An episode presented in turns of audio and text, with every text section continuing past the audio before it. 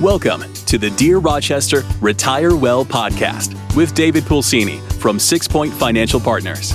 In this podcast, find your path towards a brighter financial future with David as your guide as he helps individuals, educators, and healthcare professionals explore ways they can build wealth while minimizing risk using a multifaceted, comprehensive approach to personal finance.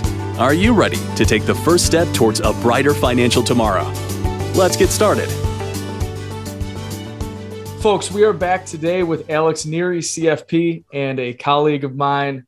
Alex has been on the podcast a few times, some of our most popular episodes, Alex. So I thought you'd be proud of that.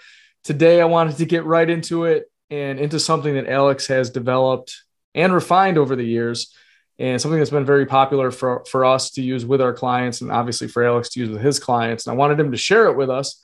Alex has a timeline for the major financial milestones that somebody will face between the ages of 55 and currently 72. And Alex has had to update that, may have to again, but we'll let him get into that. Alex, how are you today?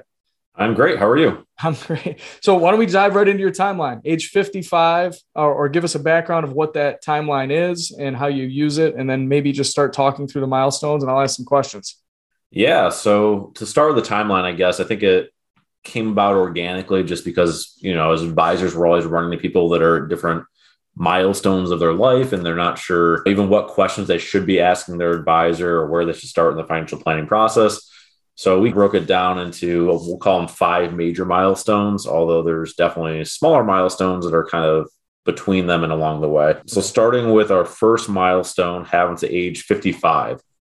And this one's a pretty short conversation, but a lot of people don't know about it. So we try to include it.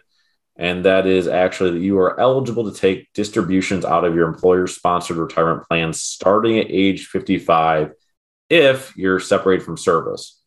So all that means is the IRS's term for no longer working at that employer.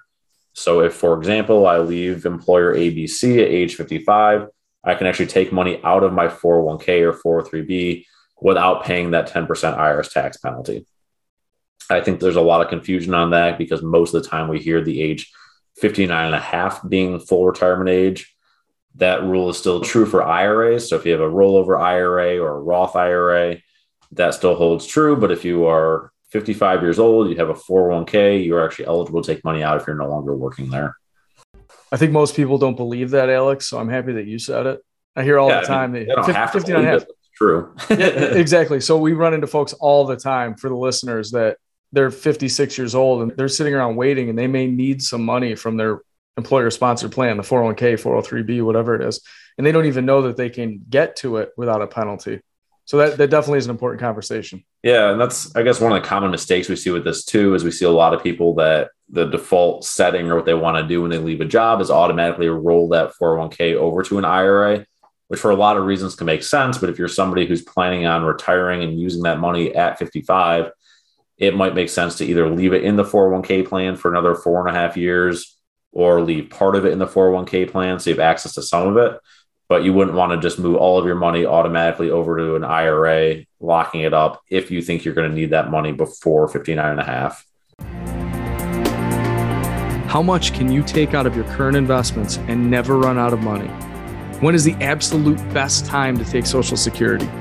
Are you 100% confident in your investment strategy? Are you paying too much in taxes? Why? If something were to happen to you today, what would they find? If you are doubting any of this and would like a second opinion or to review these items, along with many more, feel free to reach out to us. You can visit us at www.sixpointsfp.com or email us at info at sixpointfp.com. Back to the show.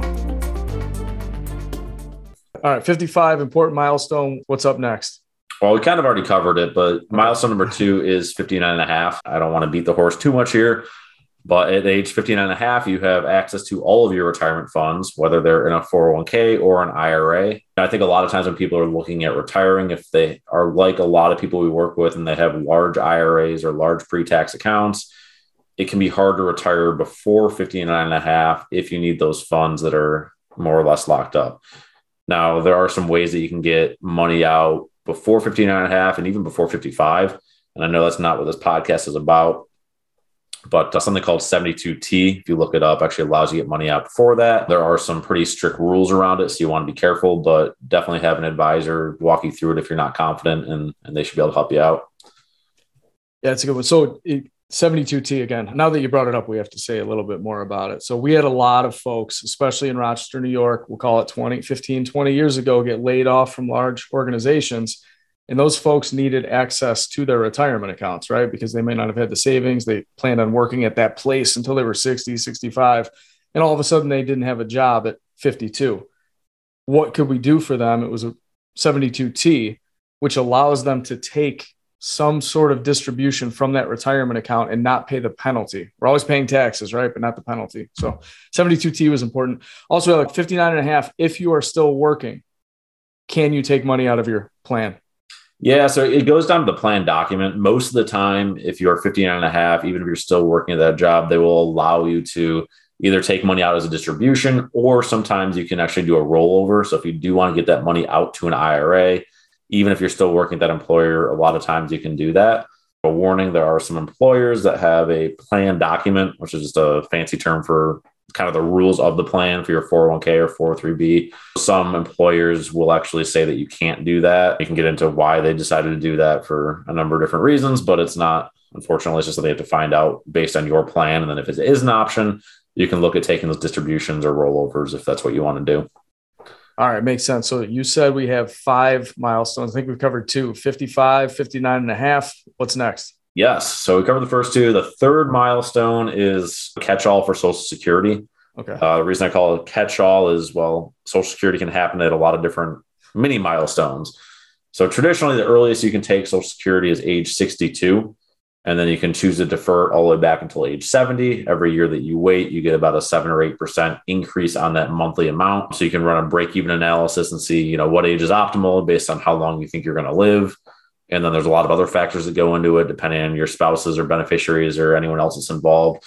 So it's not as easy as a break even analysis, but sometime between 62 and 70, most people are going to claim Social Security. There are some situations with disabilities and other things where you can actually get at age 60 so you can get a little bit earlier, but generally, again, between 62 and 70.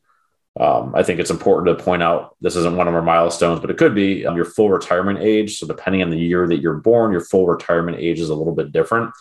That goes along with Social Security because you will pay a penalty on your Social Security if you take it before full retirement age, if you're earning an income above a certain amount that's adjusted every year. 2022, that milestone is right about 19,000. So that means for every dollar that you earn, or every two dollars you earn above nineteen thousand dollars, you're gonna have a one dollar withheld. So you're gonna have a little bit of a penalty there. So I think it's important to note when your full retirement age is, and then make sure that's a factor when you're deciding how old you want to be when you claim Social Security. Social Security in itself is a extreme. We could spend 17 meetings with a client to go through how how many numbers we could have for break even analysis. I mean, you could literally claim it every single day from 62 to 70. So yeah, it's, like infinite possibilities with with it. It's a much bigger conversation we're going to have on this podcast. I know we have a few episodes that cover yeah. more in depth, so people can check those out or reach out to your advisor and have them walk you through your different options. But it's not it's not as simple as I think some people think. A lot of people look at it as just a break even analysis, and there's a lot more to it than that. Oh, for sure. Tax wise, divorce, death, disability, claiming spouses off of each other what is what's the age difference all sorts of stuff like that. And, and, folks you can see why i want to have alex on this podcast by the way because this is what he does every day. And it's helping people in this age range because it is a specialty in itself. 55 to 72 these milestones are extremely important financially. All right we, we've covered three right? So 55 59 and a half 62 social security. What's the next one yeah. So after Social Security, we go to Medicare, which I guess could, in theory, come before Social Security, depending on the age that you claim it. But Medicare for every single person is going to happen at age 65. Um, there's a little bit of confusion over that with whether or not you're still working. So we'll kind of try to lay out a simple version of that right now. So every single person needs to go on Medicare at age 65, regardless of whether or not you're working. However, Medicare Part B if you have an equivalent plan offered through your employer, you can choose to stay on that rather than Medicare Part B while you're still working. I think that's one mistake or one source of confusion. Medicare is also a topic that we could do a full podcast on, and you never run out of things to say. But I think that's the big thing to understand in, in the five minutes we have to talk about it. The second part is understanding what you're going to pay for Medicare Part B and D. And it's not as simple as just a normal premium. It's actually calculated based on your income. So there's something called the IRMAA chart. So that's the income related monthly adjusted amount, is what IRMAA stands for. And this, you can look up this chart online. It's very easy to find, but it means depending on how much income you have, you're going to pay a different premium amount for your Medicare Part B and D. And that's important to understand. It's a two year look back window. Another mini milestone is actually 63 because while you're 63, you're qualifying for the premium that you're going to pay when you're 65. So keeping an eye on ways to keep your income lower so you pay less on the IRMAA table can be beneficial. Now, sometimes there's really nothing you can do about your income. If you have a standard of living that requires X amount of dollars and you have the retirement accounts to pull it out from, you might feel like you're stuck, but there are things that you can do if you start the planning process early enough using Roth conversions and other things like that to put yourself in a situation where you have less income, at least on paper, during your IRMAA years or while you're on Medicare. Yeah, it, it, that's a big deal. We call it our friend IRMAA because we don't want to pay. Irma. That's a, it's a friend that you don't want to pay. That's right. That's four quick milestones. Let's go over the last one, and then I have some questions based on the things you've covered so far. What, what's the last milestone that you have right now? Yeah, so milestone five keeps moving on us. It is your required minimum distributions. You'll hear that referred to as RMDs. It used to be for a long time, it was at age 70 and a half, which is a weird number, but that's what it was. So the IRS at age 70 and a half told you that you would have to start taking money out of your pre-tax retirement account. With the Secure Act 1.0, they backed that up to age 72. So the current rule as we're recording this today is that in the calendar year in which you turn 72, you have to start taking distributions out of your pre-tax retirement accounts, whether it's an IRA or 401k. There's a caveat to that, which we'll touch on in a minute. However, there's legislation going through now that got through the House. I think they were waiting on Senate approval at the at data recording. Maybe that's changed by the time you're listening to this. But what they want to do is they want to back it up to age 75 with some phase in there. So it's not going to be as crystal clear as just age 75 for everybody. They're going to again look at the year you were born and back it up periodically. Now that could change as they go through the uh, final steps here, but it looks like uh, it's got bipartisan support. So we think it will happen at some point in some version whether or not it changes a little bit. So at age 75, you have to start taking those distributions.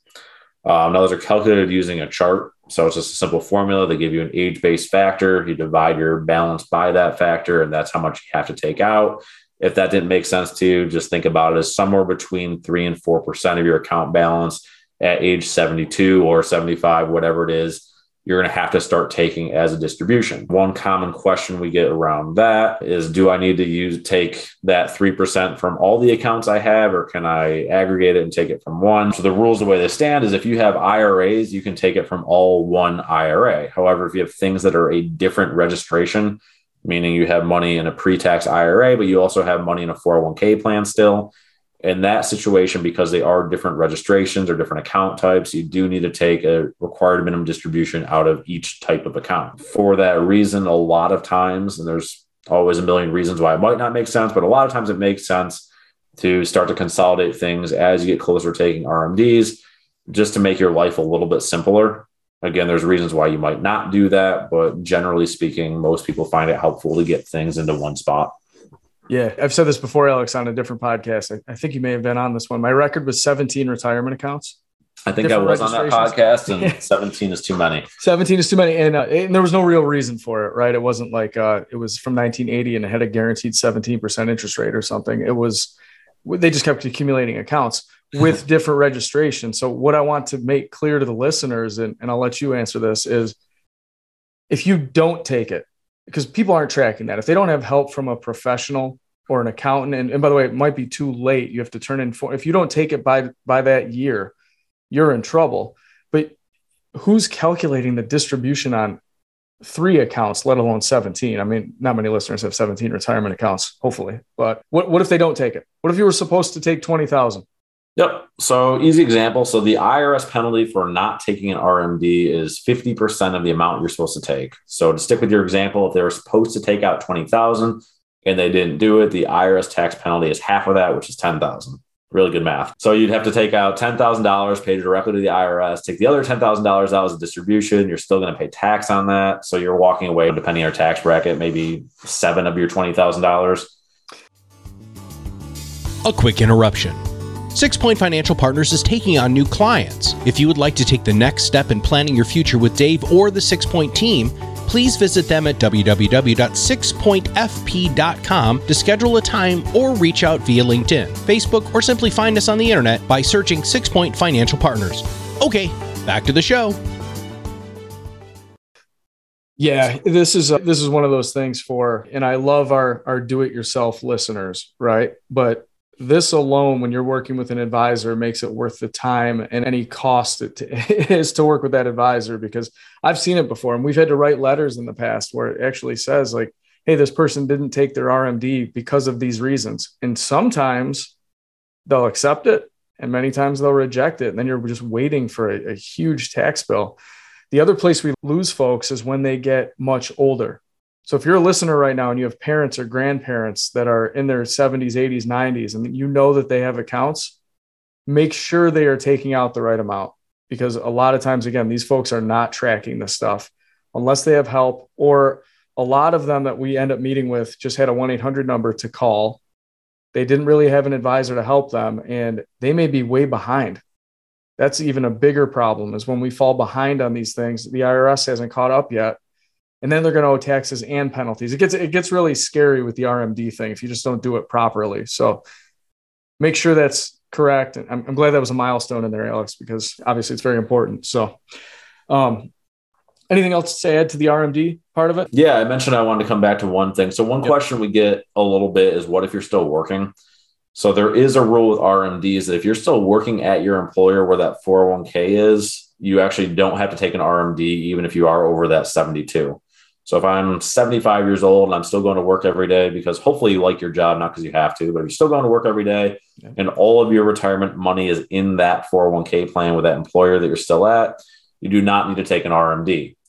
So one strategy, if you are somebody who's still working that age and you do have other money in IRAs, if your plan allows it, you could, in theory, transfer the money from your IRA back into that 401k plan where you're active. It doesn't work for everybody, and it's a relatively small percentage of the people that we work with that are still working at that age. But it's uh, one kind of loophole that I guess you'll want to know if that does affect you. Yeah, totally. Because the other thing is, if you're still working and making money, and they're making you, you think you have to take that RMD, it's just piling onto your tax bracket. So if you can avoid and defer it, it may make some sense.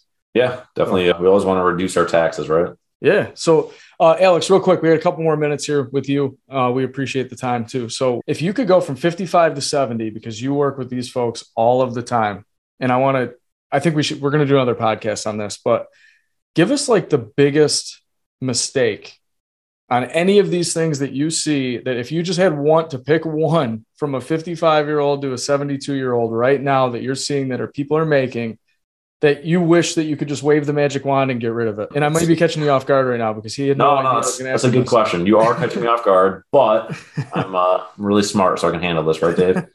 um, so I think I, the the one mistake in this age range that it kind of goes along with what we're talking about. It's not directly into the milestone. It has to do with just how you manage your taxes throughout this 17 year period. So I'll give you an example of you know people that I've met with who are they're very they've done a great job saving. They have plenty of money. They're never going to run out of money. That's not the problem.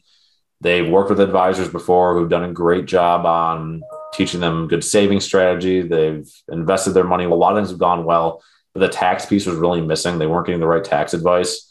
And they don't have one thing that I know we've talked about on podcasts before Roth conversions. And I don't want to beat the horse again, but I've seen people where they had very low income. Let's say they retired at age 55 they didn't start Social Security until they were 70. So they had this long stretch of time where they were living off of money they had in the bank and they had a very low cost of living anyway.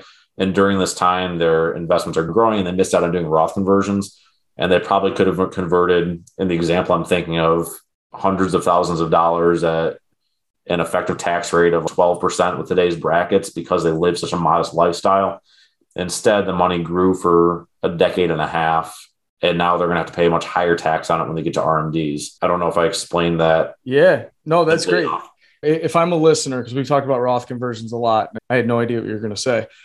I, I'm listening to this. If I'm a listener, I have to take myself out of being an advisor. Like I hear that all the time, and I'm, I'm sure the average person isn't talking about Roth conversions all day long like advisors are. But how it makes it, it, it sounds confusing. A Roth conversion to an, like, how do you actually make that happen? If I have an IRA with Alex Neary and I want to do a conversion of it makes sense. Alex told me to do $42,000 this year. How do I actually, how do you make that happen for me? Yeah. So the process that we follow, and I know you just listen to some of your clients, Dave, but my clients who are in a position where Roth conversion might make sense for them, we're having an in-depth conversation about it in the fourth quarter every year. So I try to get it done, you know, way out of the way at Christmas. So maybe late November, early December. We're having a conversation. We're going through a tax projection for them. We're looking at what for this year for 2022 would be how much income are you likely going to have on your return for 2022 we're looking at where that puts them on the tax bracket. For example, if they're a married couple and they've got $60,000 of income for that year, which I know some listeners will say that doesn't sound like much, but a lot of people, if they're in a position where their house is paid off, their expenses are low, they're living on $60,000 very comfortably. That would mean they have about $20,000 of extra income they could add before they get into the 22% bracket. So they can stay completely in the 12% bracket if they add $20,000 of income. So the process we're following is we're recognizing that and we're saying, okay, let's make sure that we're converting $20,000. So that's where, if you're wondering where we get the dollar amount from, that's where the dollar amount comes from in this example. And then to actually do it's very easy on our end. It's usually one signature. If they've already got a Roth set up, it's just converting it from the pre tax IRA to the Roth IRA. If we need to set up a Roth because they don't have one, I guess that's one more application that they need to fill out. But the simple, the, the process is very simple. It's not a hard thing to do. I think the hard thing to do or where clients don't have confidence in what they're doing is trying to figure out exactly the right dollar amount. And I should include with that example, we also have a standard deduction that makes the number a little bit different. So maybe if you have a standard deduction of 25,000, you can actually convert another 25,000. But I think the steps are getting an accurate tax projection, seeing what you're going to have that year, looking at where you are in the tax brackets, figuring out which bracket you're comfortable with. If you're only comfortable with a 12% bracket, that's fine. If we need to get into the 22% tax bracket, that's fine too. Um, and then converting that amount. I love it. I love the tax planning because, for, again, for the listeners, if, if Alex used the sixty thousand dollars as an example, we have people with millions and millions of dollars that make sixty thousand dollars. They have large investment accounts. This definitely applies to them. It also applies to folks that make twenty five thousand dollars a year that don't have anything set up yet. So tax planning can apply to anybody and everybody in between. And by the way, other people that make $3 million a year that also have millions, or they have $3 million of income and no investments yet. So there's always some sort of tax planning that can be done for sure. And not many people are proactive about it. So in many cases, we like to coordinate that with the CPA that they're working with or get them introduced to the right CPA locally or virtually, depending on what they need, and take it from there. Great mistake, Alex. Anything else to add? I think uh, our time's come to an end here. And if there's anything, nothing else, we'll shut it down and call it a day. But anything else you want to add? No, I think we we covered. We can't cover everything in 20 minutes, but I think we covered enough. Okay. All right, folks. If you want to reach out to Alex Neary, you can find him on our website, sixpointfp.com. Alex, can we find you on LinkedIn or any social media anywhere? You can find me on LinkedIn. Okay. I am anti Facebook. You won't find me there. But uh, I love it. Which, by the way, Alex's market that he works with and specializes in is 55 to 72. Where do those folks hang out? Facebook. Good job, Alex. All right. Yeah. Uh, well. Maybe we'll get them on there someday, ladies and gentlemen. But for now, we'll call it a day and we'll talk to you later. Make it a great day. Thank you for listening to the Dear Rochester Retire Well podcast. Click the subscribe button below to be notified when new episodes become available. The information covered and posted represents the views and opinions of the guest and does not necessarily represent the views or opinions of Six Point Financial Partners. The content has been made available for informational and educational purposes only. The content is not intended to be a substitute for professional investing advice. Always seek the advice of your financial advisor or other qualified financial service provider with any questions you may have regarding your investment planning.